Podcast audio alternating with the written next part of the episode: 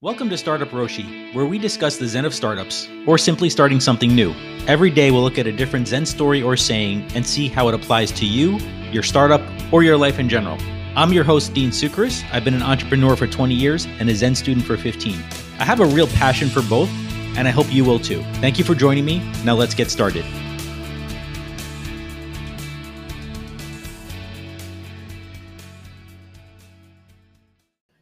You know how this week Donald Trump said that you need a ID in order to go grocery shopping, and everybody kind of made fun of him.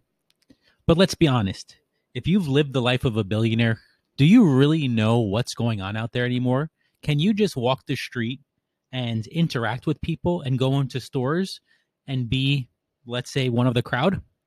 Probably not. Figure he hasn't been doing that for decades now. So how could he possibly know? So how could he possibly know how people today live and work? And really, that's the basis for today's koan. A monk asked Kegon, "How does an enlightened one return to the ordinary world?" Kegon replied, "A broken mirror never reflects again." Fallen flowers never go back to the old branches. So let's look at that piece by piece. So somebody has gotten enlightened. They've spent perhaps years working on getting rid of their ego to get to the point where they realize that there's no separation. And it's not even just a realization, it's just a way of being, that there is no separation between you and everything and everyone else. When you get to that point, the question is, how do you come back to the ordinary world? But before we get there, we have to look at what's the world around us. So if you've spent 30 years working on destroying who you are, if I spend 30 years destroying and working on getting rid of and tossing out this mind that I have, this sense of ego, the sense of self that I am Dean, I am an entrepreneur, I am a Zen monk, I am a husband. That is all things that we define ourselves by. Who are you? What are you? When you start going through that list, I'm not just a husband. I'm not just a startup founder. I'm not just a Zen monk. I'm not, those are things I do. That's not who I am when you keep drilling down into who you are, that's where things get really interesting.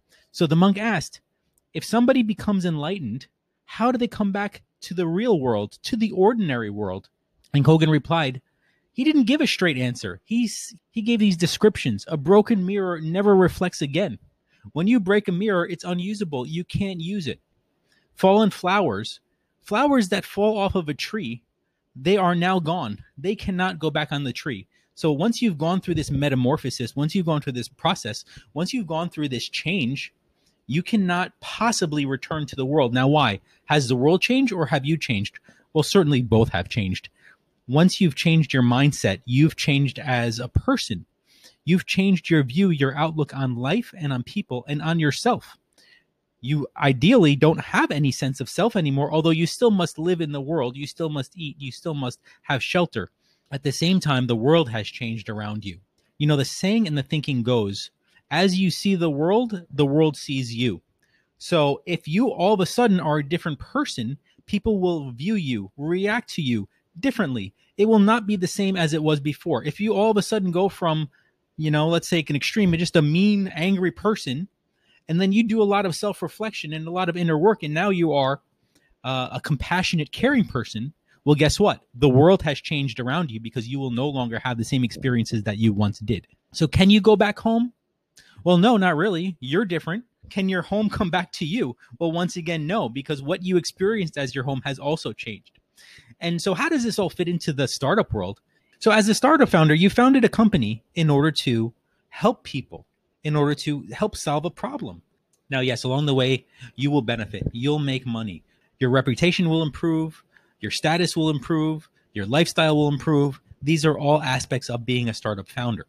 Now, at the end of this, the the enlightenment is equivalent to your IPO or you're getting acquired. You've gone from starting your startup with nothing all the way to building a startup where you potentially get millions and millions of dollars. Now, that's the enlightenment equivalent. Can you go back into the world at that point? No, you can't. You have changed. Your mindset has changed. You've gone from being a, a startup founder to having a successful exit. And it's very different. At this point, you're used to a certain lifestyle and a certain viewpoint. What you've experienced during those years of working on your startup have changed you. But has the world around you changed as well to how it looks at you? Mark Zuckerberg today is a very different person than he was 10 years ago. when he had said never trust anybody over 30, and he's 30 now, I don't think he will go out and tell Facebook members, don't trust me. Mark Zuckerberg can't say that. He's changed, his views have changed, and certainly the world around him has changed how they look at Mark Zuckerberg. And that's just one simple example. But it's very similar where the enlightened individual comes back to the world, the successful startup founder comes back to the world, and the world has changed and they have changed. So let's look at the examples that Kogan gave. A broken mirror. What does that talk to? What does a mirror do? A mirror reflects. It reflects who you are.